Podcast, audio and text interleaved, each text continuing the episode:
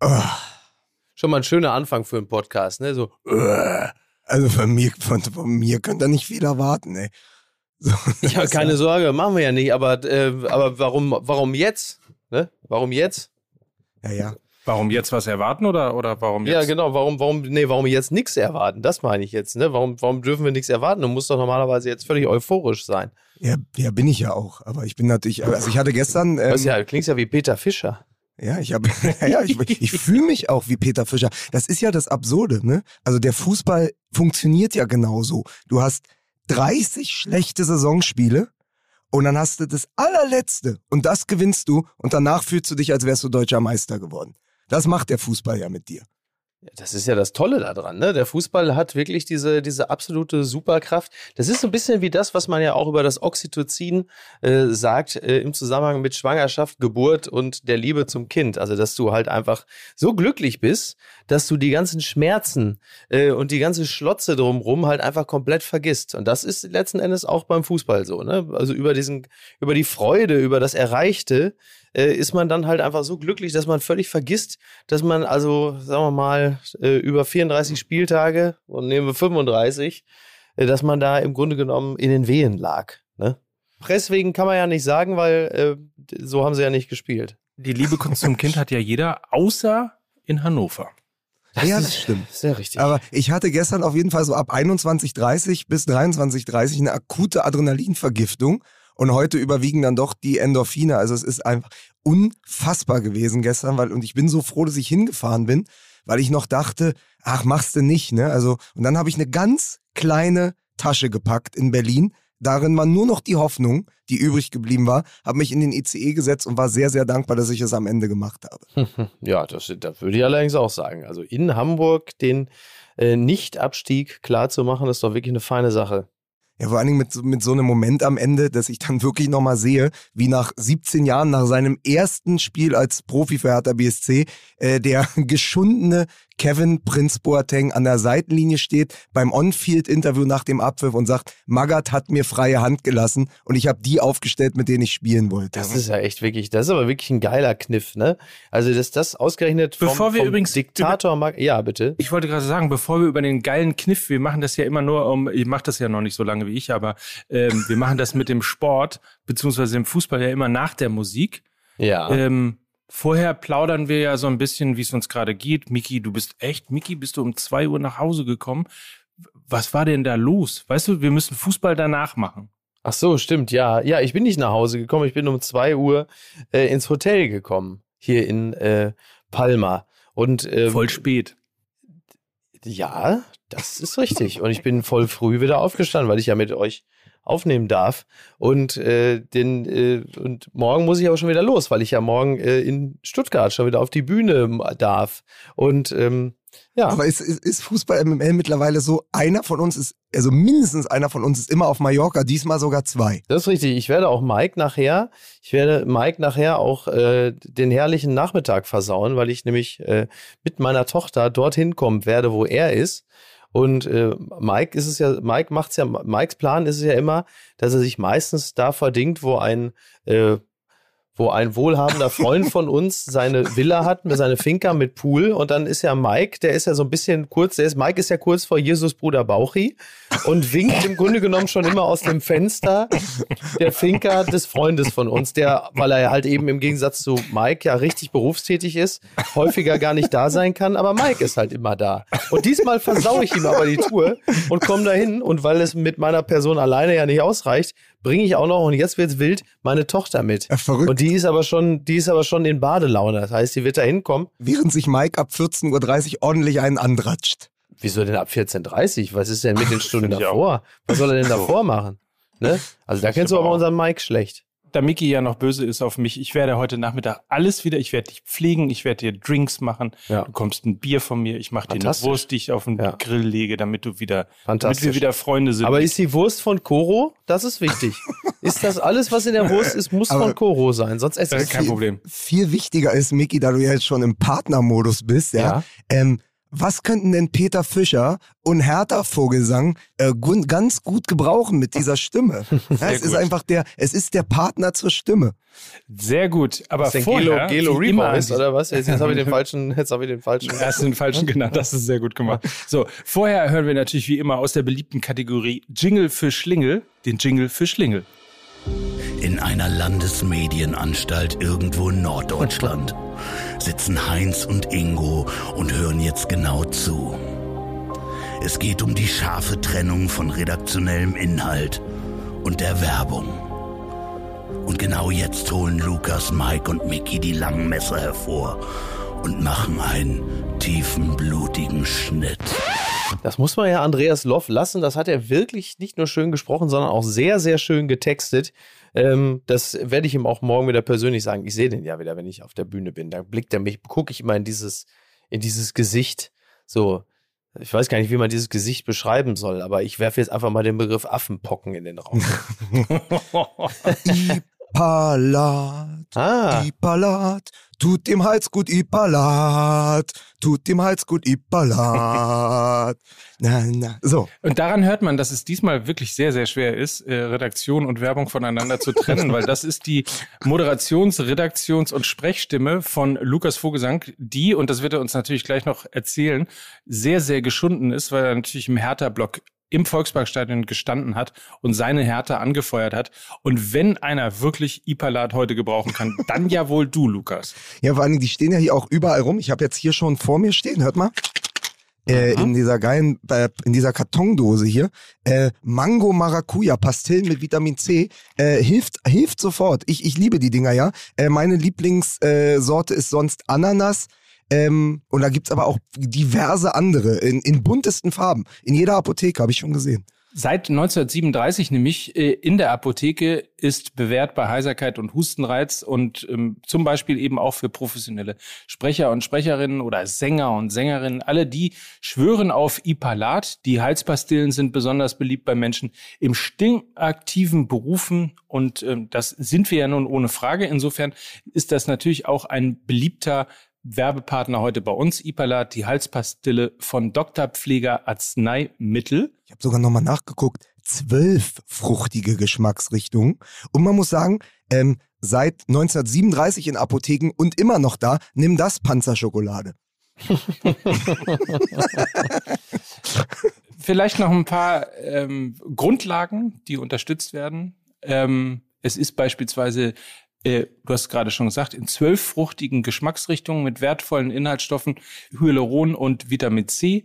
Ipalat Flavor ist vegan und zu 100% nachhaltig verpackt, komplett ohne Plastik. Und genauso ist es, gibt es in ausgewählten Apotheken. Geil. toll. Heinz und Ingo lächeln zufrieden in ihrem grauen Anstaltsbüro. Denn sie haben zwar die Schlacht gewonnen, aber was jetzt kommt, liegt nicht mehr in ihrer Kontrolle. Denn hier endet die Werbung. So ist es. Ja. Und hier fängt der Teil an, in dem bei Fußball MML über Fußball geredet wird. Musik bitte.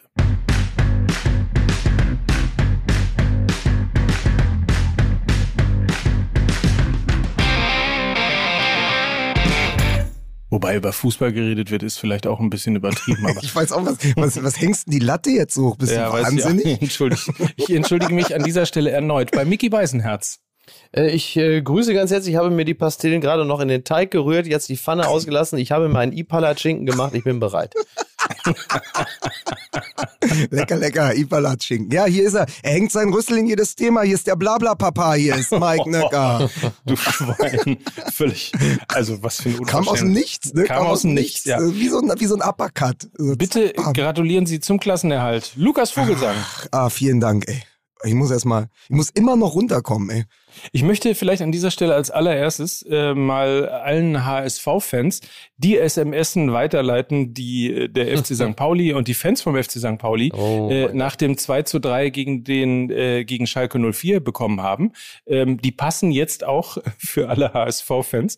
Also erste SMS war irgendwie Top 1 auf jeden Fall am meisten gekommen. Schade. Dann sehr gut auch können letztlich stolz sein, können Ja. erhobenen Hauptes aus der Saison rausgehen und gute Entwicklung. Ah ja. Kann man eins zu eins auch so für den HSV anwenden. Äh, ja, ja, absolut, absolut korrekt. Mann, es ist einfach, einfach bitter. Ja, ich, ich, ich hätte es, ich hätte es nicht, äh, ich hätte es nicht. Ich, ich, ich hatte wirklich gedacht, dass einfach in dieser Saison die, die Hertha mehr HSV ist als der HSV selbst und dass das dann reicht und ähm, tja, hm. Aber ist, ist einfach der Masterplan von Felix Magath aufgegangen. Also im Hinspiel, weil es ist, es ist so, ich, wir haben, wir standen vorm Stadion gestern und dann wurde die Aufstellung bekannt gegeben. Und es war exakt die Aufstellung, die ich mir vor dem Hinspiel am Donnerstag auf einen kleinen Zettel geschrieben hatte und gesagt habe, ey, lass doch einfach die besten und erfahrensten Spieler, die wir noch im Kader haben, auflaufen. Die werden es schon richten gegen einen Zweitligisten. Ein Jovetic, ein Boateng, äh, Toussaint, äh, Serda, du musst doch einfach die besten Kicker auf den Platz bringen. Das hat Magath Ja. dann nicht gemacht. Und jetzt äh, stand er natürlich da und hat wieder so erratisch gelächelt und hat gesagt, naja, das war ja der Plan. Boateng im Hinspiel schonen, ja, den HSV in Sicherheit wiegen, den Druck abgeben und dann zuschlagen. Da sagst du doch, sag mal, entweder spinnt der total oder er hatte wirklich einen Plan. Ich nehme Ersteres. ja. Also das ist ja schon, das ist ja schon wirklich äh, schon ein interessanter, ein sehr kühner Plan, ja. Wenn, wenn das wirklich so, ähm, wenn das so wirklich gelaufen sein sollte. Ähm, klar, so ein, so ein 1-0 im Hinspiel ist halt als Polster jetzt auch wirklich nicht so üppig, dass man, dass es wirklich keinen Grund gab, äh, deshalb jetzt schon zu jubeln oder so. Ähm, aber ich hätte es echt nicht gedacht, weil das so im, im Hinspiel war ja auch der HSV besser und äh, insofern, ja, also ich, ich bin, bin wirklich sehr überrascht, aber klar, wie gesagt, also ein 1-0 als Ausgangslage ist ja äh, in der Regel ja nicht so, nicht so dicke. Also wer die Spiele unter Magath gesehen hat, wusste, er hat ähm, eigentlich eine Idee, eine Spielidee, äh, Standards von Plattenhardt. Ja. Und dann wuchtet einer einen Kopfball rein. Und das war ja auch die Hoffnung, mit der wir nach Hamburg gefahren sind. Ein frühes Tor durch einen Standard. Ähm, und das haben wir dann äh, direkt, direkt bekommen. Und dann fing natürlich in Hamburg das Zittern an. Bei den Hamburgern, auf der Tribüne bei den Hamburgern, äh, aber auch auf dem Feld. Und das merktest du.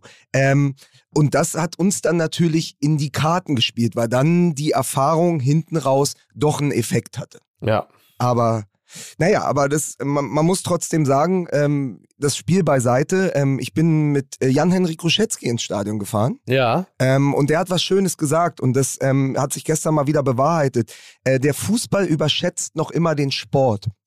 Und das stimmt, weil alles drumherum war wieder das, was letztendlich die Stimmung äh, in mir erzeugt und auch die Stimme zerstört hat. Weil dieses Miteinander, in der Gruppe dorthin fahren, zusammen sein, zusammen zittern, nachher noch drüber reden, ist meist viel größer als das Spiel. Und das kennt jeder, der immer wieder auswärts fährt, der immer wieder zu Hause in der Kurve steht und sagt, pass auf, wie kann das sein? Seit drei Spielen nicht gewonnen, seit zehn Spielen nicht gewonnen und wir gehen immer wieder hin. Aber du siehst halt, die Leute gehen ja auch für sich und mit sich ins Stadion.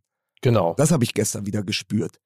Dann äh, erzähl doch mal so ein bisschen, also was waren so deine, deine Eindrücke? Also erstens äh, ist natürlich in der Tat die Kraft des Spiels, das ist ja das Schöne, was irgendwie zurückgekommen ist. Und äh, vielleicht auch etwas, was wir no- noch viel, viel mehr schätzen, weil wir halt eben diese grauenvollen Geisterspiele in Corona-Zeiten auch gehabt haben. Deswegen ähm, genießt man das möglicherweise jetzt noch ein bisschen mehr, ähm, dass man wieder in deinem Fall in der Kurve stehen kann oder seinen Verein supporten kann oder das einfach auch genießt, wie sehr eben ein Verein äh, supportet wird. Ähm, du warst richtig mittendrin im Mhm. Fanblock. Ich hatte den allerletzten Platz im Fanblock ganz oben. Also höher als ich, also von weiter oben konnte niemand, niemand auf den Platz schauen. Kostet ja beim Ähm, HSV immer Und noch 75 man, Euro. Man muss, ich, ich glaube schon, ich glaube schon. Äh, man muss aber sagen, ähm, auch liebe Grüße an Micky Beisen, als erstes, Auswärts, äh, erstes Auswärtsspiel mit der Hertha ohne Taube überm Kopf. War auch ein Erlebnis, ähm, war auch schön. Ja, und da muss man sagen, weil äh, du gerade die Geisterspiele angesprochen hast, die haben die Hälfte der Zeit hat der Hertha-Block gesungen, ich bin wieder hier in meinem Revier.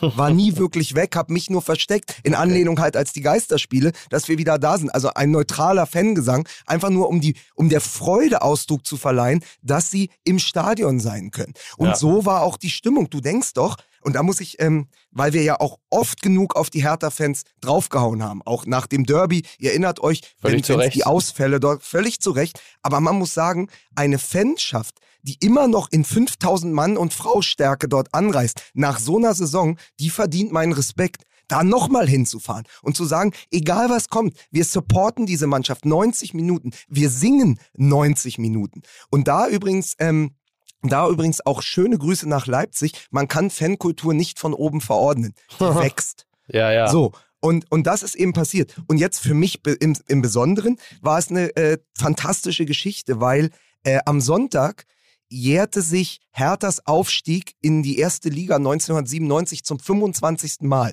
Das ist 25 Jahre her. Die Dortmunder wissen das, weil wir sind aufgestiegen am 22. äh, Mai 1997 und die Dortmunder haben am 28. Mai die Champions League gewonnen. Ja. Da waren also Festtage in Berlin und in Dortmund. Und äh, Christian Fehrmann, damals äh, Außenspieler bei Hertha BSC, hat zusammen mit Dirk Johl äh, mit Ach der Gott. er um Berlin gewandert ist äh, vorm Derby, die haben äh, eine Zusammenkunft der damaligen Mannschaft organisiert auf einem Spargelhof bei Belitz. Und ich durfte dabei waren die sein. einzigen mit- Deutschen, die da waren, ne? Auf diesem Spargelhof, ne? Die da äh, irgendwie. Ja. Also, äh, man muss kurz sagen, also als der Spargelhof noch voll Publikum war, so sieht für mich die Hölle aus. Aber, ähm, äh, also, da- das ist ja so ein Erlebnishof. Ähm, da, da gibt's Kinderkarussell und Riesenrad und dann wird da Spargel verzehrt und so. und Aber dann seitdem halt nur Finn Kliman da als Investor eingestiegen ist, ist es da jetzt auch relativ ruhig geworden, ne? So. Ja. Ähm, und auf jeden Fall wurde ich dort mit eingeladen. Und für mich war es ein großer Moment, weil man muss sich vorstellen, ich war ja damals elf Jahre alt und war war Fan dieser Mannschaft. Das waren meine Idole. Mark Arnold, der übrigens beide Gott, kontinentale Der Trikot, Trikots. Ja, Mark Arnold hat beide kontinentale Trikots getragen. Das schwarz-gelbe und dieses, ähm, ja, was war das? So, so dunkelblau, Dunkelblau, äh, weiß. Marineblau, von, von Hertha weiß, ne? Ma- Genau, ja. genau. Und Mark Arnold war da, Falco Götz, der ein unglaublich netter Kerl ist, äh, Michael Dinsey, mit dem ich Mhm. einen sehr netten Abend verbringen durfte. Und das war ganz, ganz toll, weil wir schauten uns diese erste Halbzeit äh, gegen Unterhaching von vor 25 Jahren nochmal an. Und am nächsten Tag bin ich dann, und das muss man immer aus der Perspektive des elfjährigen Fans sehen, mit Michael Dinsey und Christian Fehrmann von, äh, äh, mit Christian Fehrmann von Berlin und dann äh, nach Hamburg gefahren. Dann haben wir Michael Dinze getroffen und ich bin mit den beiden, die ich damals als elf, zwölfjähriger komplett vergöttert habe, weil die mit meiner Härte aufgestiegen sind, mit den beiden bin ich dann ins Volksparkstadion gefahren und wir standen alle zusammen im Block. Und das ist natürlich etwas, wenn du das meinem elfjährigen Ich erzählt Ja. hättest, der hätte es natürlich nicht geglaubt, weil das ist der Michael Dinzi, der Christian Fehrmann. Und dann standen wir da zusammen. Und für mich ist wirklich die schönste Anekdote aus dieser Kurve. Anfang der zweiten Halbzeit, Fehrmann und Dinzey gehen Bier und Sprite und Wasser holen. Fehrmann ist schnell wieder da, drückt mir zwei Bier in die Hand. Dinzey nirgendwo zu sehen. Das Spiel läuft. Plötzlich wird Belfodil an der Außenlinie gefoult. 63. Minute. Und Michael Dinzey steigt aus der Masse empor und sieht, dass wir schon Bier haben. Sagt, Jungs, Alter, wofür stand ich denn jetzt 20 Minuten? Und ich sag, Digga, ist doch egal. Stell kurz ab, die Getränke. Wir haben jetzt Freistoß. Du bist pünktlich zum zweiten Tor da. Ja. Guck dir das einfach an. Er stellt das ab, hat noch ein Getränk in der Hand, ich auch. Plattenhardt führt den Freistoß aus, das Ding ist drin. Wir hatten natürlich keine Getränke mehr in der Hand. Dafür war die gesamte Kurve vor uns nass. Äh, Das war aber so ein Moment, weil ich es vorausgesagt hatte. Und dann hatte ich Michael Dinze im Arm und Christian Fehrmann auf dem Rücken. Und es ist wirklich so 25 Jahre nach dem Aufstieg für mich das größte Spiel als Hertha-Fan gewesen. Ach, schöne Geschichte und äh, schön erzählt. Übrigens muss ich mich bei Lena Kassel entschuldigen, ähm, weil äh, du ja gerade von Voraussagen und Ähnlichem äh, erzählt hast. Ich hatte ihr auf dem Weg nach Hamburg eine SMS geschickt und habe ihr geschrieben, ähm, weil sie sichtlich nervös gewesen ist, äh, da- dass sie sich mal nicht so haben soll. In der 64. Minute steht das Ding schon 3-0 für Hertha, worauf ich übelst beschimpft wurde. Also ich entschuldige mich auf diesem Weg nochmal, dass es nicht 3-0 war, sondern nur 2-0. Da habe ich mich ein bisschen verschätzt. Ja, es ist aber wirklich so, es ist wirklich so vierte Minute, dann vergeht eine Stunde und dann 64. Und dann wirklich dieser Moment, wie, wie aus, wie, wie Michael Dinze und Lukas Vogelsang, die, also wie uns die Biere da entgleiten und alles und alles. Es ist ein einziges Wimmelbild, eine einzige Explosion äh, in Blau-Weiß gewesen. Also, und das kannst du dann halt nur im Stadion so erleben. Ja, ja, klar. Man kann übrigens nur hoffen, wenn man die Bilder aus den unterschiedlichen Fanszenen gesehen hat und wir uns daran erinnern, an den an die Jagdszenen auf Schalke, äh, an dieses e ekelhafte Trikot ausziehen, Trikot ablegen ähm, bei bei Hertha und auch nicht besonders nette ähm, Szenen vor äh, kurz vorm Abstieg ähm, bei beim Hamburger Sportverein. Und wenn man sich heute anguckt, irgendwie wie wie tolle Bilder, wie tolle Stimmungen und wie tolle Emotionen eben alle drei genannten äh, Vereine oder die Fans aller drei genannten Vereine äh, im Moment transportieren, dann kann man bei Schalke nur hoffen, dass denen tatsächlich dieser Abstieg gu gut getan hat. Mhm. Ähm, beim HSV nur hoffen, ähm, dass diese Stimmung irgendwann wieder auch in die Bundesliga getragen wird und bei Hertha nur hoffen, dass sie wirklich aus diesen äh, aus diesen bescheuerten Szenen gelernt haben, weil es am Ende ja doch äh, man gewinnt zusammen, man verliert zusammen und äh, da gehört ein gewisser Zusammenhalt und ein gewisses Zusammenspiel äh, zwischen Fans und Verein oder zwischen Fans und Spieler meiner Meinung nach einfach immer mit mit dazu um das mal abzubinden, der wichtigste Treffer ist ja heute Morgen gefallen. Äh, Präsident Gegenbauer ist zurückgetreten.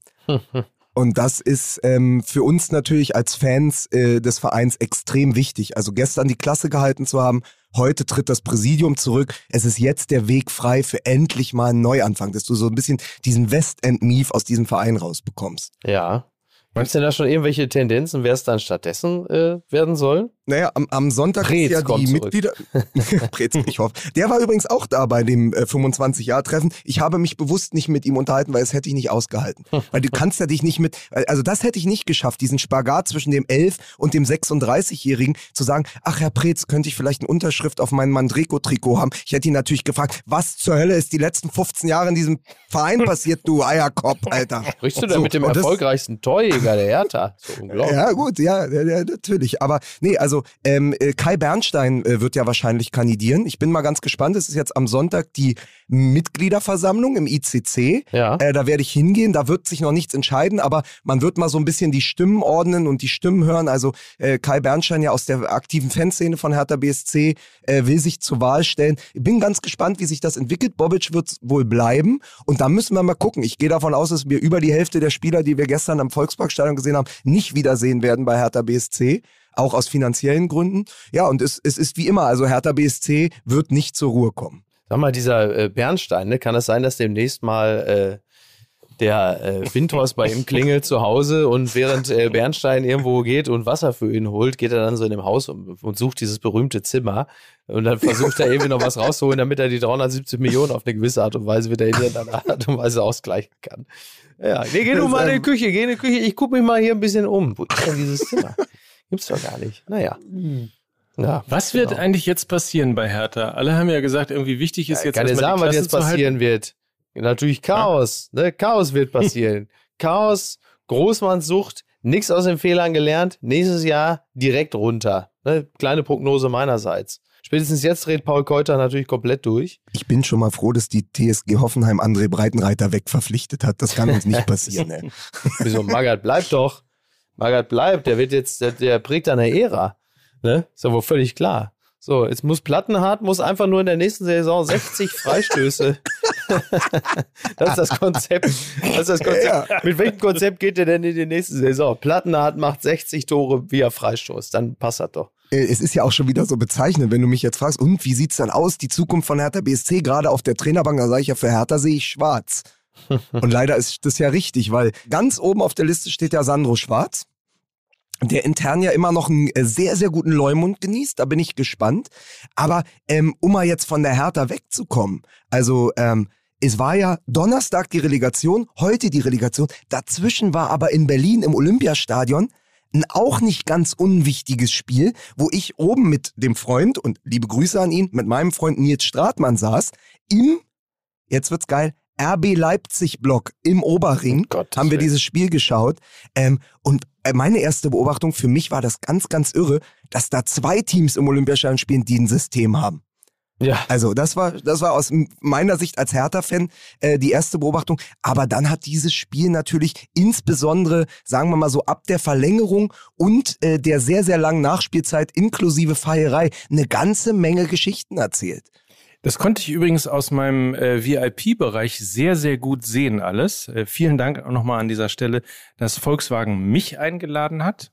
Ich wollte das nur noch mal so überbetonen. Also grü Grüße an die Freunde und Kollegen von Volkswagen. Vielen, vielen Dank. Es war Wirklich nicht zu fassen, fantastische wie ich hier andauernd Plätze. gesnappt und übergangen werde. ist ja unglaublich. Ich bin schon, ich bin wie Putin, ich bin schon vollständig isoliert. Ich glaube, selbst Gerhard Schröder wird häufiger eingeladen als ich. Was ist, was habe ich mir denn da bloß wieder zu Schulden kommen lassen? Du bist ständig auf Tour. Ach so, das kann natürlich auch gut sein, ja. Stimmt. Aber warst du nicht derjenige, der gerade in der äh, wirklich tollen Wochenendbeilage von Apokalypse und Filtercafé ähm, mit Kai Feldhaus, unserem Freund Kai Feldhaus, Ja. äh, wieder ordentlich auf die Affen und Volkswagen draufgeprügelt hast? Da musst du dich doch nicht wundern, wenn du da die Persona non grata bist. Hallo, ich habe Ich hör doch lediglich, sowas, Michi. ich habe lediglich eine alte Post von Wagner äh, zitiert und da äh, wurde halt nochmal dieser Liebe unschöne, Affen. unschöne Vorgang. Ja, aber liebe Affen, ihr sitzt nicht in Wolkenkratzern, ihr fliegt nicht nach Mallorca. Ja, Ihr habt keine Atombombe erfunden. ja, das, Ach ja, ich weiß. ja toll. Das So. ist einfach wirklich ein schöner Klassiker. Muss man Beruhigen sagen. wir uns mal wieder, aber Mike war da, also Mike saß bei seinen Freunden von Volkswagen, ich saß zwischen meinen Freund, Freunden von Red Bull Leipzig. Und von ich sag von euch, Mikis RB Leipzig. Ich sag euch Ja, mein eins, RB. ich sag euch so eins, happy. eg egal was an Bildern danach noch kam. Erste, nee, zweite Beobachtung aus dem Fanblock. Die singen unironisch Rasenballsport Leipzig. Die singen das, die singen, äh, also angelehnt an dieses FC Bayern München. Wir singen und tanzen auf jedem Fußballplatz. Haben die ja Re, ähm, Rasenballsport Leipzig. Und die haben noch drei andere Gesänge, wo es immer im Kern um Rasenballsport Leipzig geht. Jetzt müssen wir uns noch mal Wenn erinnern. nur das ist ein singt, Wort, Dann glaubt das ist ein ne? Wort, das ist ein künstlich geschaffenes Wortungetüm. In meiner Welt, aus meiner Perspektive, dürftest du das höchstens ironisch singen. Aber ich gebe dir Brief und Siege. Ich habe mir das ja 120 Minuten plus X angehört. Das ist komplett unironisch. Das hat keine zweite Ebene. Das ist Rasenballsport Leipzig. Und schon da hört's bei mir dann auf. Ja, das ist so, als hätte da irgendein PR-Mann gesagt, so, ich, wir bringen euch jetzt mal drei Lieder mit, die übt ihr mal fleißig ein. Also das ist dann schon irgendwo zwischen, äh, sag mal, KP und äh, in Nordkorea an der Straße stehen so und heulen, weil Kim Jong-il tot ist. Ne? Also das muss man auch jetzt alles nicht nur gut finden. Es wirkt ein bisschen von oben aufoktroyiert. Ja, das ist richtig. Was ich andererseits äh, sagen möchte, ist, dass ich ja wir waren ja gemeinsam schon in Leipzig, war zuletzt auch noch mal in Leipzig. Da sind schon sehr viele sehr, sehr nette Leute, die sich einfach aufrichtig freuen, dass sie einen so wirkmächtigen Fußballclub in ihrer Stadt haben, der jetzt auf dieser äh, Bundesliga-Landkarte natürlich nicht mehr wegzudenken ist, der auch äh, nicht nur das Geld mit der Gießkanne verteilt, sondern das strategisch klug einsetzt und dafür sorgt, dass da geiler Fußball gespielt wird und vermutlich auch in den nächsten Jahren äh, ein Gegengewicht bilden wird zum FC Bayern. Also man kann das auch als Fan, kann man sich auch einfach nur ehrlich darüber freuen, dass es sich da so gut entwickelt hat. Äh, was die Hintergründe sind, das ist dem Fan bis zum gewissen Grad ja auch scheißegal. Und Ähm. wenn wir uns mal äh, die etablierten Bundesligisten angucken, möchte man oft auch nicht genau wissen, äh, wo das Geld herkommt und äh, wer da so alles sein Geld investiert. Wenn du dir da mal die Gesichter und die Firmen dahinter angucken würdest, so en Detail, da würde man mitunter wahrscheinlich auch Schnappatmung kriegen. Was nicht bedeutet, dass dieses ganze Konstrukt RB Leipzig, also im Grunde genommen wirklich so dieses Repräsentationsobjekt für diesen, äh, sagen wir mal, rechtsnationalistischen Brauseschar, dass das natürlich auch, äh, dass, dass einem das übel aufstößt, das will ich ja in diesem Zusammenhang überhaupt nicht in Abrede stellen. Ist ja klar. Und jetzt, jetzt die, die, dritte, die dritte Beobachtung aus der Kurve. Ich war umringt von vier RB Leipzig Ultras. Ich würde sie Waren fast alle, ne? Das waren Hooligan. alle. Nein, pass auf, es waren vier. Das waren war- alle also zwei, zwei waren hinter mir, zwei waren neben mir. Ich würde sie fast Hooligans nennen. Der hatten Fahne dabei, hatten Cappies auf, Trikots und die saßen komplett die 120 Minuten nicht einmal still. Ich habe dauernd von dem einen den Schal ins Gesicht bekommen, von dem anderen die Fahne. Der Kicker ist, die waren zusammen, alle vier waren zusammen jünger als ich. Hm. Weil es waren zwei Achtjährige und zwei Elfjährige. Oder ungefähr so. Also es waren vier Kids, die auch irgendwie ohne, ohne äh, Erziehungsberechtigte da waren. Es war einfach ein Junge und ein Mädchen, also ein Geschwisterpaar hinter mir und nochmal zwei Jungs neben mir. Und die haben mit einer Inbrunst diesen Verein angefeuert, weil die natürlich mit acht oder zehn oder neun nur das kennen. Für die, also den Verein gibt es ja länger, als sie leben. So, das heißt, die haben das natürlich von klein auf mitbekommen. Die, und die kennen nur Erfolg, nur nach oben, nur Vizemeisterschaft, Champions League Teilnahme, Champions League Halbfinale, DFB Pokalfinale, jetzt DFB Pokalsieg. Ist, natürlich ist das deren Verein. Die wissen nicht, dass es Genau. Chemie Leipzig und Lok Leipzig und VfB Leipzig und Roter Stern Leipzig gibt. Das ist passiert bei denen nicht. Für die gibt es die Roten Bullen. Das Genau. ist ihr Verein. Und Genau. da verstehe ich das auch, weil Ja. die sind hineingewachsen. Das passiert. Und das ist dann wieder das, was man so oft äh, hinwirft und sagt, gut für die Region. Natürlich ist es für diese Kids schön, dass die mit einem äh, Verein aufwachsen. Aber allen anderen, und da spreche ich jetzt die Erwachsenen an, und da meine ich die Fans, äh, den, äh, die Offiziellen äh, und die Mannschaft, äh, da, da, den mache ich einen Vorwurf in der Art und Weise, wie dieser Sieg zur Kenntnis genommen wurde und wie er gefeiert wurde. Weil mein Gefühl war, und ich weiß nicht, wie es dir ging, Mike, du warst ja im Stadion, sie haben im Moment des Triumphes die Maske fallen lassen. Weil ich war immer auch so in der Tendenz wie Mickey. In, naja, so, naja, so ein bisschen, weil man dachte, naja, immerhin kommt guter Fußball. Aber dieses, dass Tedesco sich weiterhin äh, mit dem äh, Freiburger, mit der Freiburger Bank anlegt, dass sofort wieder mit dem Schiedsrichter diskutiert wird, dass ähm, Oliver Mitzlaff sich direkt über den Schiedsrichter mokiert, dass bei der Siegerehrung das Schiedsrichtergespann aus 10.000 Kehlen ausgepfiffen wird, ja, ähm, und dann diese ganze Feierei danach mit dieser riesen Red Bull-Dose und die Art und Weise, wie es verlinkt und gepostet wurde und wie es so in your face war, ähm, ich fand das so, ich fand das einen ganz ekligen Sieger. Oder um es mit Harvey Keitel als Jacob in From Dusk Till Dawn zu sagen, sind sie so ein dämlicher Verlierer, dass sie nicht mal merken, wann sie gewonnen haben. Mhm. So Ja, ja. war mein Gefühl. Ja, ja, klar. Also ähm, auch siegen will gelernt sein. Ne? Das hatten sie ja zuletzt ja auch noch nicht wirklich. Du merkst natürlich, wie weit man sich da auch irgendwie schon so im Schmollwinkel nicht nur wähnt, sondern da vermutlich auch befindet, dass man diesen Sieg halt eben nicht wirklich elegant und souverän genießen kann. Das ist ja eh immer wahnsinnig albern, wenn die Fakten doch ganz klar für dich sprechen. Warum brüllst du da noch drüber hinweg, bis sich auch der Letzte an, äh, abwendet? Aber so ist es halt. Du merkst halt, wie das da dem einen oder anderen zusetzen muss, dass man so belächelt und abgetan wird als, als Marketingkonstrukt. Aber so ist es halt nun mal leider. So. Also zumindest ist das ein Teil, ein Teil der Wahrheit. Mir hat es besonders gut gefallen, äh, dieses, diese, diese Festivität da in Fuschel am See, dem Hauptsitz von äh, Red Bull. Ähm, wo dann irgendwie so ein, so ein Gigi Anderson-Imitator auf der Bühne stand, dann irgendwie noch so ein Maskottchen daneben und dann hat er immer irgendwie versucht, die Massen zu animieren. Also ein bisschen so wie Martin Schulz damals, als er sagte, jetzt ruft mal alle Martin, Martin.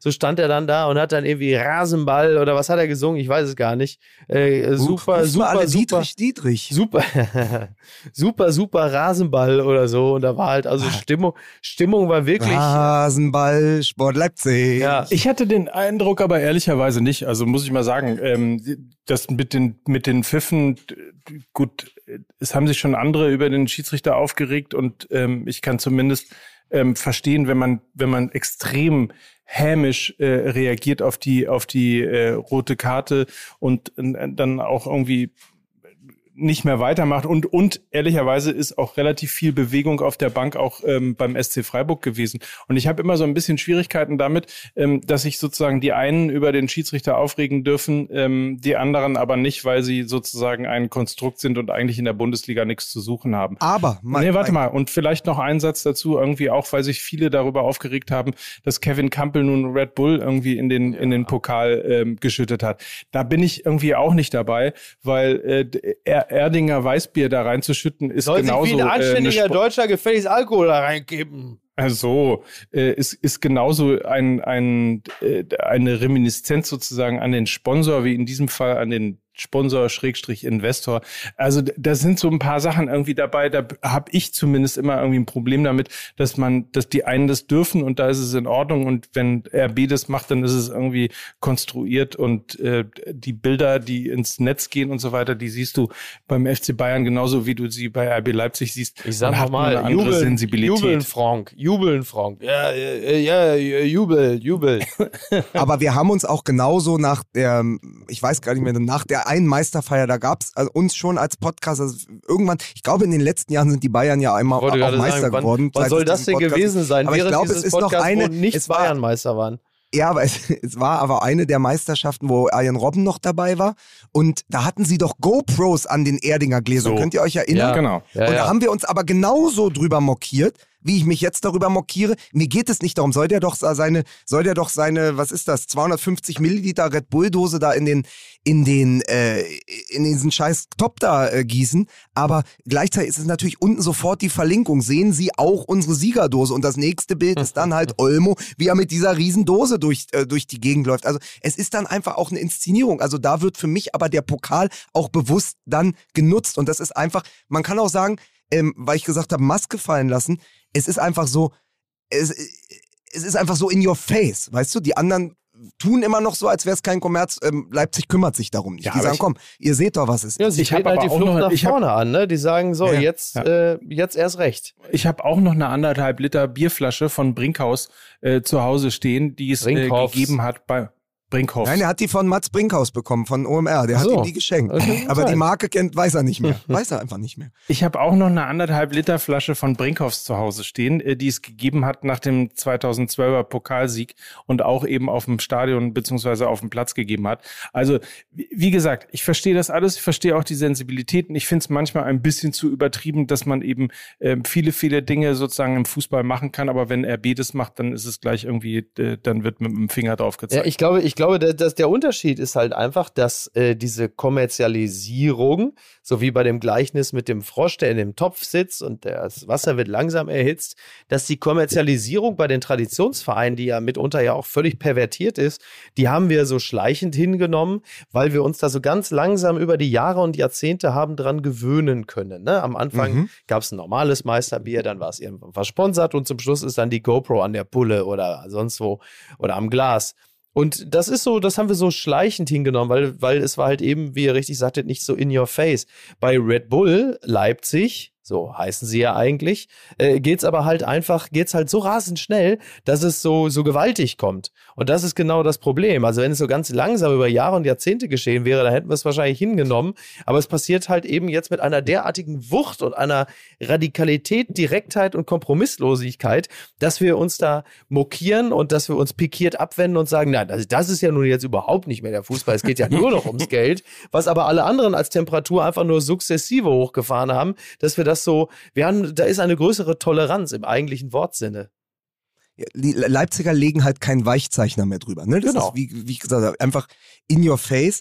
Ähm, man muss aber auch sagen, damit wir uns nicht missverstehen, ich meinte nicht das Aufregen über den Schiedsrichter während des Spiels. Man ja, ja. muss nochmal sagen, guckt euch die Szene nochmal an ich als Hertha-Fan, wenn die mir, ich weiß gar nicht, was das war, 118. Minute oder 88. Minute, ich weiß nicht mehr genau, weil es alles ineinander gelaufen ist. Aber wenn ich so kurz vorm Ende diesen Elfmeter nicht bekomme, und meiner Meinung nach war das einer, ich wäre ausgeflippt. Ich hätte mich wahrscheinlich drei Wochen nicht mehr beruhigt. Ja, äh, nur gut, dass sie dann am Ende dieses Finale für sich entscheiden konnten, weil sonst hätte es die Diskussion gegeben. Ich verstehe jeden Moment, wo du dich über den Schiedsrichter mockierst, äh, weil es die Freiburger natürlich auch gemacht haben in all ihrer Vehemenz. Ja. Aber hört doch mal auf, bei der Siegerehrung dann das Schiedsrichtergespann auszupfeifen. Ja, ja. Und Mitzlaff konnte sich ja überhaupt nicht beruhigen. Die haben ja weiter so kommuniziert und Interviews gegeben, als hätten sie es verloren. Und das meine ich. Auch Siegen muss gelernt sein. Das war meine Kritik daran. Ja. Und das zusammen mit dieser Inszenierung, das mischt sich dann halt in, äh, das mischt sich dann halt ungut.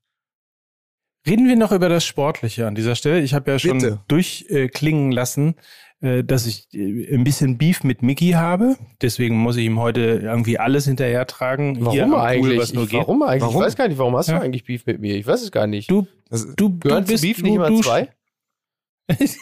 ich, kann ich kurz sagen, Mike, bevor du das jetzt sagst, ich habe dir nach der Live-Geschichte gesagt, vergiss es einfach, Mickey Beisenherz hat doch bis Montag vergessen, dass er überhaupt auf dem OMR-Festival war. Lass es doch einfach auf sich beruhen. Wir machen doch lang genug äh, diesen Podcast zusammen, um zu wissen, äh, Mickey Beisenherz, ist, seine große Stärke ist ein emotionaler Goldfisch, wenn es an uns, wenn es an, auf uns ankommt oder wenn es um uns geht. Das ist vollkommen okay. Das ist richtig. Okay, also habe ich, äh, hab ich keinen Beef mit Mickey, aber zumindest hatte ich eine kurze Auseinandersetzung, allerdings eher im Positiven jetzt, mit Lukas Vogelsang, äh, weil er nämlich, äh, ich, ich zitiere mal ganz kurz aus unserem kurzen Chat nach mhm. dem Spiel.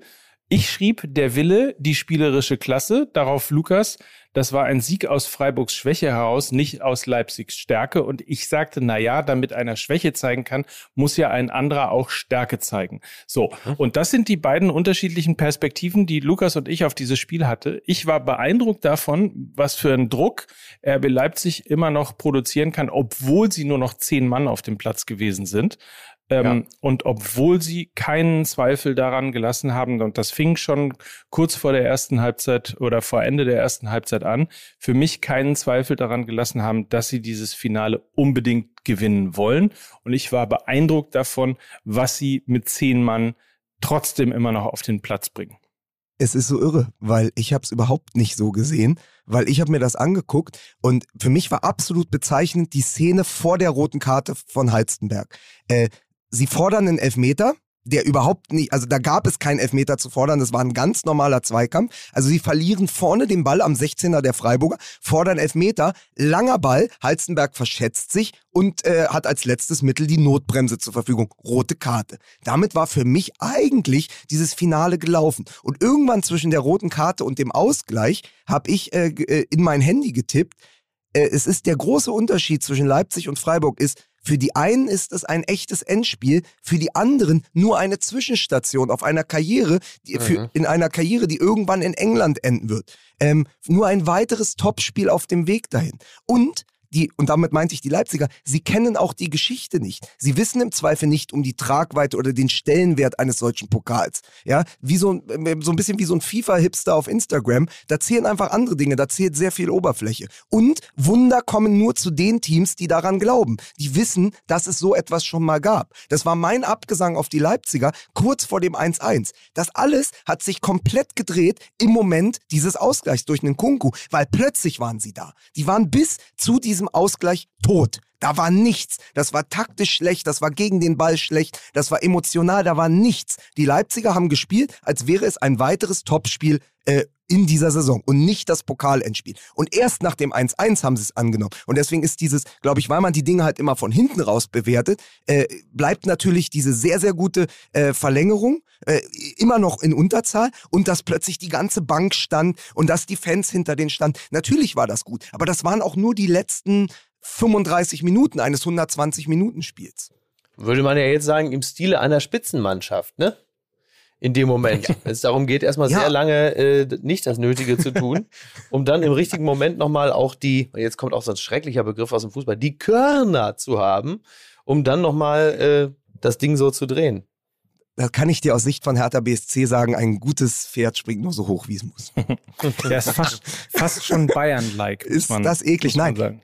Und jetzt und, und Mike, und weißt du, das ist ja, wir haben ja oft in der Schriftsprache dann irgendwie Missverständnisse miteinander und so. Ich wollte damit nur sagen, wieso spielen die Freiburger mit einem 1-0 im Rücken und einem Mann mehr nicht auf das zweite Tor? Wieso mhm. ziehen sie sich zurück? Wieso verbarrikadieren sie den Strafraum statt offensiv äh, dieses entscheidende zweite Tor äh, zu schießen? Weil wenn sie auf dieses zweite Tor gehen, wenn sie es schießen, und ich hatte ja gehofft, Nils Petersen schießt es, sondern er macht sich für, für immer unsterblich in Freiburg, ey, dann kommt Leipzig nicht zurück, nicht mit einem Mann weniger, nicht mit dieser Kulisse, die die Freiburger da abgefackelt haben. Äh, deswegen, ich verstehe nicht, und das, das lasste ich auch Christian Streich an, dass die Freiburger plötzlich passiv wurden, defensiv, sich zurückgezogen haben, mit einem Mann mehr. Das war für mich das schwächste Freiburger Spiel, also diese zweite Halbzeit, war für mich das schwächste Freiburger Spiel der ganzen Saison. Ja, aber wenn es halt eben für dich ein Spiel ist, wo es um alles geht, ein ganz besonderes Spiel und halt eben nicht nur ein weiteres Spitzenspiel, da kann es auch mitunter dazu führen, dass du, äh, dass dir das richtig in die Knochen fährt und dass du dich dann mitunter auch etwas irrational verhältst und halt eben nicht so befreit aufspielst. Das ist ja die andere Seite der Medaille. Es führt halt eben ja nicht immer nur dazu, dass du mit Vollgas agierst und ähm, losstürmst und begeisternden Fußball spielst, sondern es kann halt eben auch zu einer seltsamen Form der Besitzstandswahrung führen und zu dem berühmten Angsthasenfußball, den man ja so gerne dann äh, äh ins Felde führt. Und das ist dann so. Du meinst ja, dass ich das, was ich Ihnen negativ ausgelegt habe, dass es für Sie nur ein weiteres Topspiel ist, Sie letztendlich vom ganz großen Druck befreit hat. Weil die ja. gesagt, im Zweifel sagt ja, pass auf, dann stehe ich nächste Saison in irgendeiner anderen großen Liga wieder im Pokalfinale. Oder wir haben es ja auch schon zweimal bis hierher geschafft oder dreimal, dann stehen wir irgendwann wieder im Finale. Das würde ja dann äh, sozusagen auch diesen verschossenen Elfmeter von Günther erklären. Ja. Dass der mit viel größerem Druck äh, zum Elfmeterpunkt gelaufen ist, als zum Beispiel, äh, ich weiß nicht mehr, wer geschossen hat äh, für äh, Leipzig, aber zum Beispiel als ein Olmo, Ja. der im Zweifel gar nicht so darüber nachdenkt. Für den ist das halt so, okay, große Kulisse, Finale, ich schieße den jetzt mal rein. Günther ist auf diesem langen Weg von der Mittellinie bis zum 16er vielleicht auch von den Gedanken verfolgt worden, wenn ich den jetzt verschieße, so ein Finale spiele ich wahrscheinlich in meiner Karriere nicht noch einmal. Mhm. Du, liebe Grüße an Bastian Schweinsteiger, der das vor zehn Jahren gehabt hat, ne? Also von daher äh, kennen wir ja Da alles. muss man übrigens ganz kurz sagen, die äh, Kollegen vom Nachholspiel haben dazu eine äh, Folge gemacht zum Finale der Horm äh, mit Uli Köhler. Ach toll. Unbedingt hörenswert. Ja, super. Vielleicht muss man ja auch erstmal ein, so, so wie Leipzig, ne? Vielleicht muss man erstmal ein oder zwei Finals verlieren. Das, okay, das spricht jetzt ähm, 25 Jahre danach ein bisschen gegen äh, das Champions League-Finale Borussia Dortmund gegen Juventus Turin, aber Mhm. vielleicht muss man ähm, dann äh, tatsächlich oder müssen manche Mannschaften äh, eben erstmal ein Finale verlieren, um es dann irgendwann äh, sozusagen aus dieser Erfahrung heraus gewinnen können. Das ist insofern ein bisschen äh, schade für den SC Freiburg, ähm, weil die Wahrscheinlichkeit, dass sie auch nächstes Jahr wieder im Finale stehen, wahrscheinlich etwas geringer ist als äh, bei RB Leipzig. Ähm, aber nichtsdestotrotz. Wir müssen übrigens noch einmal, ähm, ich weiß nicht, ob du das, Lukas, von, von deiner Seite so mitbekommen hast, äh, aber wenn man wie ich in der Mitte im VIP-Bereich im Olympiastadion dank meiner Freunde bei Volkswagen gesessen hat, kriegte man beide Lager immer mit. Ähm, und Da- da, muss man einmal dazu sagen, die Stimmung, die der SC Freiburg oder die Fans vom SC Freiburg ähm, in dieses wirklich würdige 79. Pokalfinale hineingebracht haben, ist einfach wirklich außerirdisch gewesen. Das war so fantastische Stimmung, die beste Stimmung bei einem Pokalfinale in Rot von einer Fanszene in Rot seit Jahrzehnten, möchte ich sagen an dieser Stelle. Fantastische Typen, die äh, zu Tausenden auf ihrem Weg äh, vom, glaube ich, äh, U-Bahnhof Neuwestend bis zum Olympiastadion, äh, als sie dann zu Tausenden an einem Balkon vorbeikamen, wo ein, äh, glaube ich, was ist ein, ein achtjähriger Junge mit einer Hertha-Fahne stand und dann einfach zu Tausenden skandiert haben, zweite Liga, Hertha ist dabei. In dem Moment war ich ja genau für eine halbe Stunde RB-Fan, weil ich gesagt habe, ihr Affen, ey, ne, kommt vom Prenzlauer Berg ins Westend und habt dann noch die große Fresse. Das habe ich natürlich nicht mitbekommen. Im ja, da gibt's ein Stadion- Video. Ja, sie haben vorm Stadion wirklich angehalten und dann Hunderte diesen Jungen verhöhnt, diesen kleinen Hertha-Fan. Beste Reaktion, Paul Keuter hat ihm jetzt eine Dauerkarte geschenkt. Sehr schön. Grüße an Paul Keuter. Ja, sehr gut. ist Liebe Grüße. Mann. Ja.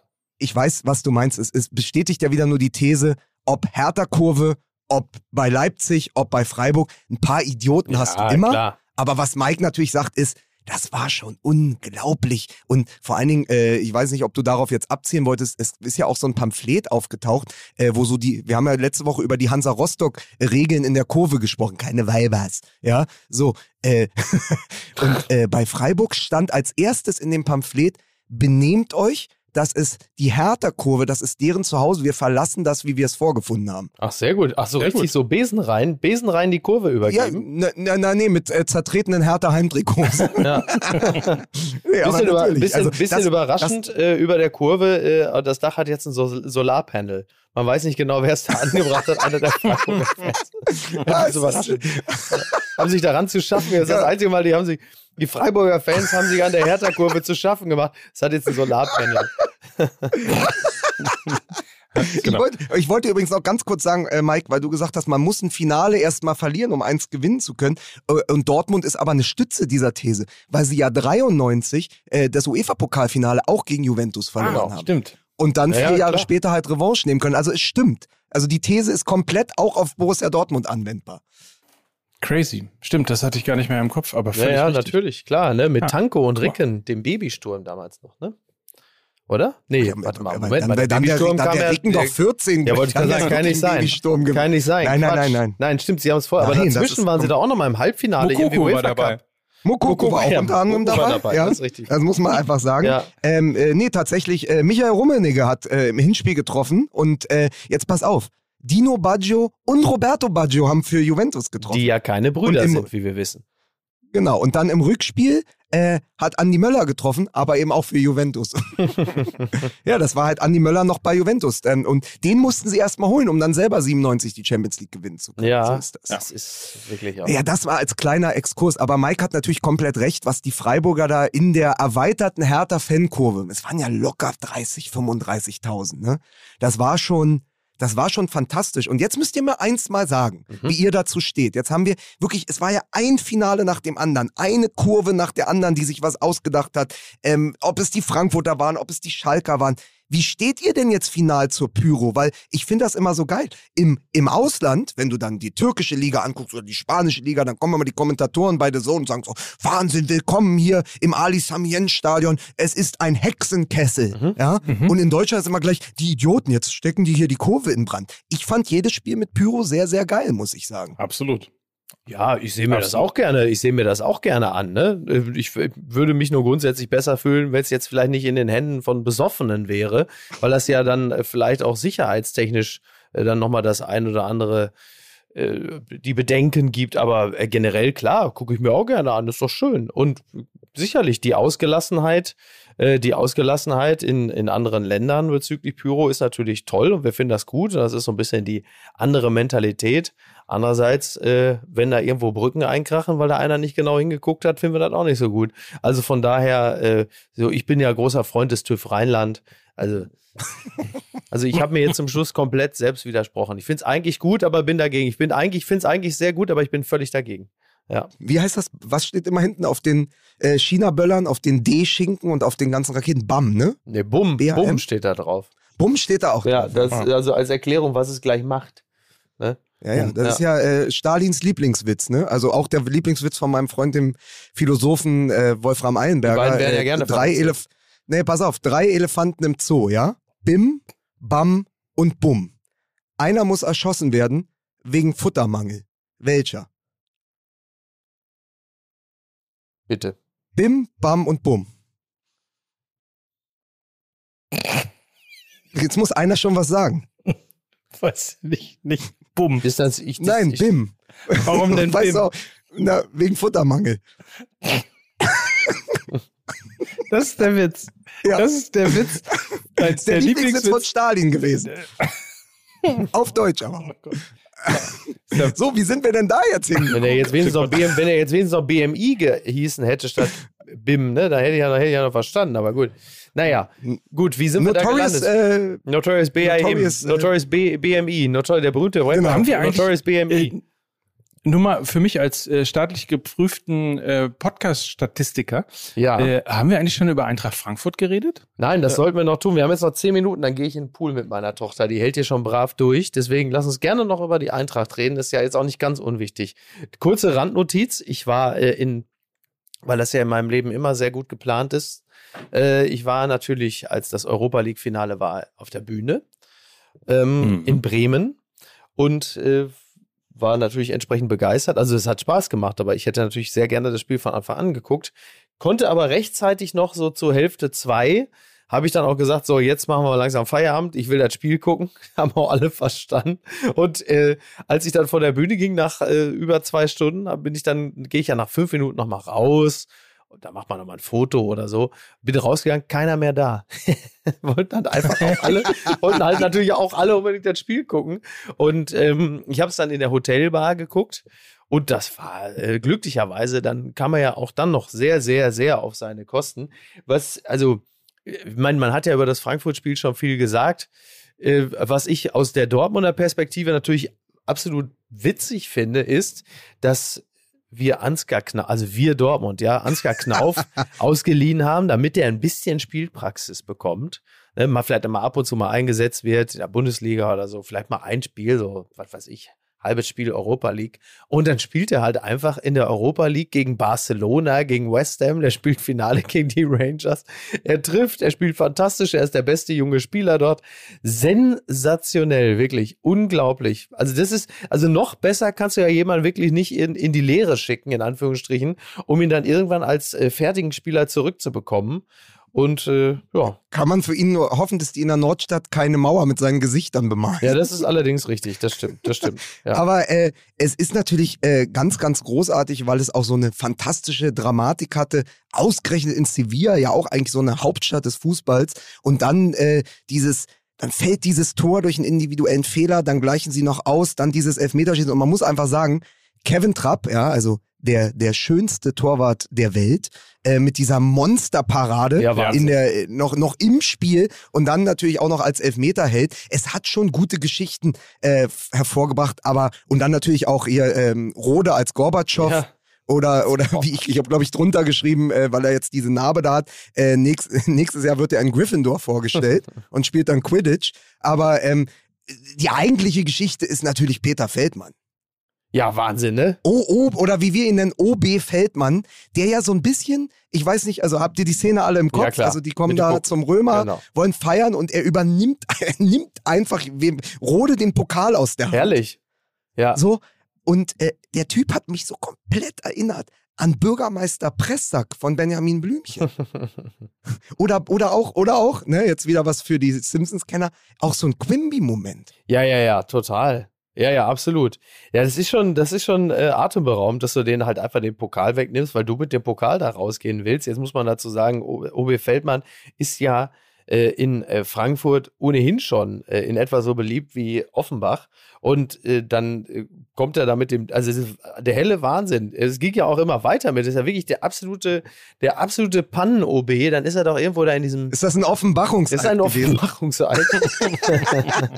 dann war er doch irgendwie da in diesem Siegerflieger, wie man so schön sagt. Und dann hat er erstmal eine. Ansage gemacht und hat gesagt, ja, muss er erstmal wieder, äh, mich erstmal wieder beruhigen, weil die Stewardess, ja, die hat mich hormonell so ein bisschen in Wallung gebracht, wo du denkst, Alter, sag mal, äh, was genau hast du in den letzten Jahren nicht mitbekommen? No- noch geiler ist, er schnappt sich den Pokal, stellt sich auf diesen Balkon am Römer, ja. Da waren vier Millionen Frankfurter, ja. Also die ganze Stadt war da und stellt sich dahin und sagt jeden Namen falsch. Ja, irre, Unter ne? anderem Hasabi. Als hätte er sich gerade irgendwie bei, bei Sushi for You die große Platte bestellt. Nur der Hasabi, der Hasabi auch, ja, hm, jetzt hat direkt ein bisschen Appetit so auf Ingwer, so, so eine California Roll, hm, lecker. Toll, ne? Was, was ein Vollidiot. Ja, also ich fand's auch abenteuerlich. Hat mir äh, wirklich gut gefallen. Herrlich, ne? Und vor allen Dingen dieses, Gesicht von Rode, ne, wie du ja schon Ja. gesagt hast. Also äh, wie äh, äh, letzte Mal so gesehen bei Mats Hummels als Großkreuz den WM-Pokal küssen wollte. Ey. Genau. Ja, aber wirklich, also der muss ja gedacht haben, was, mal, was passiert denn jetzt hier gerade? Was macht er denn? Ne? Ja. Ja. Und, und, und dann natürlich, wir haben das ja, glaube ich, auch bei uns auf Instagram als Meme gepostet, dieses komplett äh, in Flammen aufgegangene Trainerkarussell, ne? Ja, Wahnsinn. Also du hast diese ganze Rochade und das ist ja sozusagen, das geht ja dann ins nächste Thema, wer da alles gewechselt ist. Mhm. Äh, Rose geht nach Dortmund, Hütter geht nach Gladbach, äh, Glasner geht dann nach Frankfurt und am Ende ist niemand mehr da, nicht mal Max Eberl, Ja. aber Oliver Glasner als erster Ö Ö Österreicher, äh, äh, was ist das? Äh, Ö erster österreichischer Trainer, der einen internationalen Titel gewonnen hat seit Ernst Happel. Ja, irre, ne? Oder um es mit Lena Kassel zu sagen, wer? aber Der übrigens so hart gefeiert hat am Ballermann. Ich weiß nicht, ob ihr die Bilder gesehen habt. Nee, Oliver Glasner. auch. Ah, Ernst Happel würde sich im Grabe umdrehen. Ja. Nein, Oliver Glasner an dieser Stelle. Ja. Äh, der irgendwie nachdem äh, alles durch war und die Feierlichkeiten vorbei waren und irgendwie die Eintracht mühsam, mühsam äh, sich den UEFA-Pokal zurückgekämpft hat aus den Händen von, von OB Feldmann, der äh, nicht loslassen wollte. Äh, nee, als alles vorbei war, hatte sich sein Trainerteam genommen und ist nach Mallorca geflogen, um dann irgendwie im Bierkönig oder wo auch immer abzutauchen und richtig die Sau rauszulassen. Sehr, sehr sympathisch. Hat Glasner mit seinen zwölf Kumpels da diese Kneipe in Flammen aufgehen lassen? Ja. Diesen Mallorca-Puff? War ja, er der das? sitzt Aber- jetzt im Knast. Vor allen Dingen, du kommst da mit dem ganzen Trainerteam an und irgendwie hat es aber Martin Hinteregger geschafft, schon drei Tage vorher da zu sein, mit so einem Liter Fanta Korn. Und da einfach alle, und, und ist dann wahrscheinlich sogar noch aufgetreten, äh, zusammen mit Icke Hüftgold. Also das sind ja wirklich die Gesichter äh, des Erfolges. Ne? Also äh, Hinteregger, der ja leider nicht mitspielen durfte. Äh, ich mochte ihn ja schon in der Sesamstraße als Herr von Bödefeld, ähm, finde ihn aber natürlich als, äh, als Eintracht-Innenverteidiger ist er mittlerweile eine Legende. Äh, hätte auch keiner gedacht, als er von Augsburg dahin gewechselt ist. Da, das muss man auch noch sagen, unter wirklich viel Nebengeräuschen damals. Es war ja auch, ist ja nicht einfach so gegangen und dann ist er da äh, in Frankfurt einfach zur Legende aufgestiegen und dann ausgerechnet Oliver Glasner, wo man denkt, als ich den, da den Diver hab machen sehen vor der Siegerehrung, denkt man auch so, das ist jetzt aber äh, der Streber, der noch nie einen Tropfen Alkohol getrunken hat und zur Abi-Feier in Lorette lässt er dann die Sau raus. Ja, fantastisch. Ja. Aber hinten raus muss man nochmal sagen, irgendwie die ganze Saison über total öde hingemöpselt. Es waren so ein paar ähm, interessante Geschichten oder mehr oder weniger ja. hat man so die Bundesliga auch die ganze Zeit über begleitet und dann hinten raus knallt das in einer Art und Weise, ja. äh, wo wirklich ein Spiel emotional das nächste Spiel jagt und eins haben wir ja noch vor uns am Samstag das Champions League äh, Finale in Paris. Ähm, also da haben wirklich die letzten drei Wochen und muss ich auch noch sagen, äh, Miki, dein Lieblingsverein Real Mallorca hat ja auch in letzter Sekunde ja. die Klasse gehalten. Mein Mallorca, ja, ne? deswegen bin ich hier. Hier, regiert der RCD. so, das feiern wir natürlich gleich nochmal. Nee, aber man muss wirklich sagen, also man ist wirklich, wirklich, ähm, also die, die, die letzten drei Wochen haben alles gut gemacht, ähm, was man zwischendurch irgendwie, wo man zwischendurch irgendwie fast eingeschlafen ist. Ja, vor allen Dingen so viele Geschichten, die auch gar nicht in so 60 oder 70 Minuten Podcast passen, weswegen ich mich auch auf die nächste äh, Folge ja. schon freue, also nächste Woche, weil dann reden wir mal abschließend, weil es ist ja immer so, wir haben ja gelernt in den letzten Jahren, es bringt wenig äh, bei uns oder für uns, dass wir vor einem Finale darüber sprechen, ja, genau. weil wir eh alles falsch voraussagen. Also es ist immer besser, wenn wir, wenn wir uns zurücklegen können und zurückblicken dürfen. Deswegen freue ich mich sehr auf die nächste Woche. Dann ist Real gegen Liverpool gespielt. Vor allen Dingen natürlich jetzt auch mit diesem unbedingten Druck bei Jürgen Klopp, diese Champions League Trophäe nochmal mhm. zu holen, weil es natürlich am, am Sonntag in diesem unglaublichen Herzschlagfinale äh, gegen Manchester City nicht gereicht hat. Also da hat sich jetzt auch nochmal ein besonderer Druck aufgebaut. Äh, übrigens da noch ein Einschub liebe Grüße an meinen Freund Jerome, ihr kennt ihn auch hier in Hamburg. Er hat mir eine ganz, ganz fantastische äh, WhatsApp geschickt äh, nach dem äh, Tor von Gündogan. Hat er gesagt, wenn es dabei bleibt, dann kriegt der vorm Stadion eine Özil-Statue. so, aber deswegen, ich freue mich, wir können nächste Woche über das ja. Champions League-Finale sprechen. Wir können dann mal in Ruhe gucken, weil es dann wahrscheinlich ja schon offiziell ist, dass Terzic Trainer ist in Dortmund. Ist Was macht das eigentlich? Ist doch schon, ist doch ja, schon vermeldet. Ja, ja. Na gut, ich wollte euch nur eine Brücke bauen, dass wir hier schnell rauskommen. So. Aber ähm, dann können wir nächste Woche ja in Ruhe darüber sprechen, dass es ja jetzt offiziell ist, dass Terzic Trainer in Dortmund genau. ist. Äh, wie, wie, wie ich aus gut unterrichteten Kreisen, äh, Klammer auf, Klammer zu, Bild.de, äh, erfahren habe.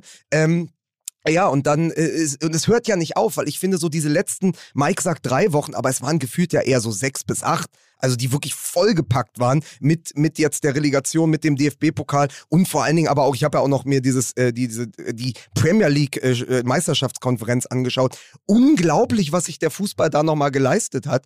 Äh, das können wir dann alles nochmal ganz in Ruhe in so einem schönen Saisonrückblick. Und auch ausgerechnet Gündogan, der Klopp die Meisterschaft versaut, ne? Und ja. So. ja, und vor allen Dingen zehn Jahre, nachdem er die Meisterschaft und den Pokal mit ihm gewonnen hat. Ja, eben. Also das ist ja alles, das ist ja wie ausgedacht. Und dann Gündogan äh, auf der Position von Aguero zehn Jahre nach Aguero gegen die Queens Park Rangers. Ja, Wahnsinn. Also Stimmt. wenn sich Geschichte dann so absurd wiederholt. Ja. Und, no, und nochmal, es wäre es wär natürlich auch eine unfassbare Geschichte gewesen, wenn es bei dem 2-0 für Aston Villa geblieben wäre, weil dann Gerard und Coutinho ihre erste Meisterschaft mit Liverpool geholt. Ja, Tatsache. Sag mal, so, wir haben euch was mitgebracht. Nass, nass, nass. Hast du dein Handtuch dabei, Mickey? Äh, Habe ich natürlich vergessen. Na, super. Ich habe aber eins dabei, dann werden wir das gleich noch eine kleine Fotosession machen. Ähm, denn man kann es ja schon mal erwähnen, nächste Woche ist es soweit. Der MML-Shop öffnet sich endlich wieder. Und wir haben uns gedacht, für den Sommer, für euch nur das Beste. Also kommt eine Handtuchserie, eine limitierte Handtuchserie raus, wo ihr so toll. richtig, richtig, also ich würde mal sagen, erste Reihe, erste Reihe Meereslinie ist das mit diesem Handtuch sensationelle Handtücher mit sensationellen Sprüchen, wie immer aus der Feder von Lukas Vogelsang? Nein, nein, nein, nein. Man muss sagen, also äh, äh, Geh im See ist natürlich äh, von dem Schalke-Fan mit der Kutte. Ja. Das muss man einfach sagen. Geh im See, ne? also eher in Richtung Weinsee. Dann hat Mickey Beisenherz fantastisch erfunden, äh, Ebbe, Sand, ja, mit zwei Pfeilen in jede Richtung, damit man weiß, wie rum man liegen äh, muss. Und natürlich, wir haben euch was mitgebracht, Mickey. Nass, nass, nass. Ja, herrlich. Super. Ähm, das, Miki macht weil, keine Parodien mehr. Das, das darum ging es doch nicht. Ich wollte aber einfach, dass wir hier so ein, weißt du, wie, äh, ich sag Rasenball, ihr sagt Sport Leipzig.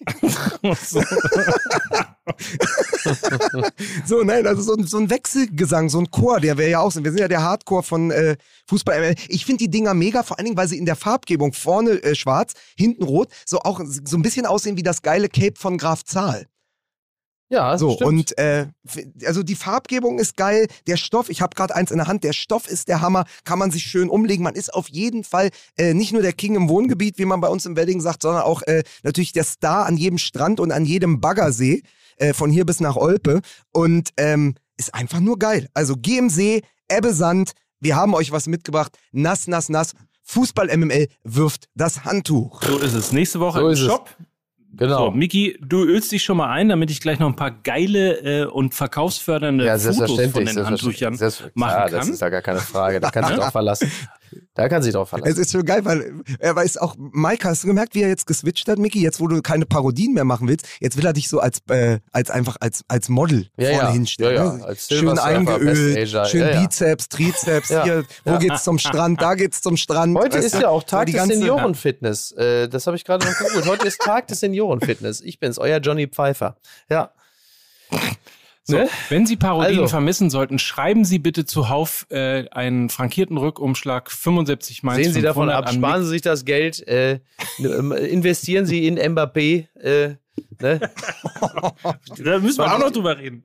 Ja, das machen wir ganz in Ruhe. Genau. Das machen wir Ganz ganz in Ruhe, Ruhe. weil, weil wenn, wenn dieses Champions League-Finale gespielt ist, hat ja wahrscheinlich auch die spanische Liga schon PSG verklagt. Genau. Ja, weil man ihn jetzt den neuen Helden äh, weggenommen hat. Da sage ich nur, ähm, Benzema hat ein sehr vieldeutiges Bild auf Instagram gepostet. mit, mit, mit, mit Tupac und hinter Tupac oder neben Tupac steht der, der ihn verraten hat. und jetzt kann jeder mal mitnehmen in die Woche, wer auf diesem Bild Tupac ist und wer der Verräter. Na gut. Mhm. Okay. Und wer hat Also. Kennedy erschossen? Oh. Jupp Heinkes. auch. So, also, äh, So. Miki, bis später. ne? Bis später. Hab euch lieb, ihr Mäuse. Schönen Tag und äh, macht's gut. Bis denn. Ciao, ciao. Bis Tschüss. dann, ciao. Tschüss. Dieser Podcast wird produziert von Podstars bei OMR.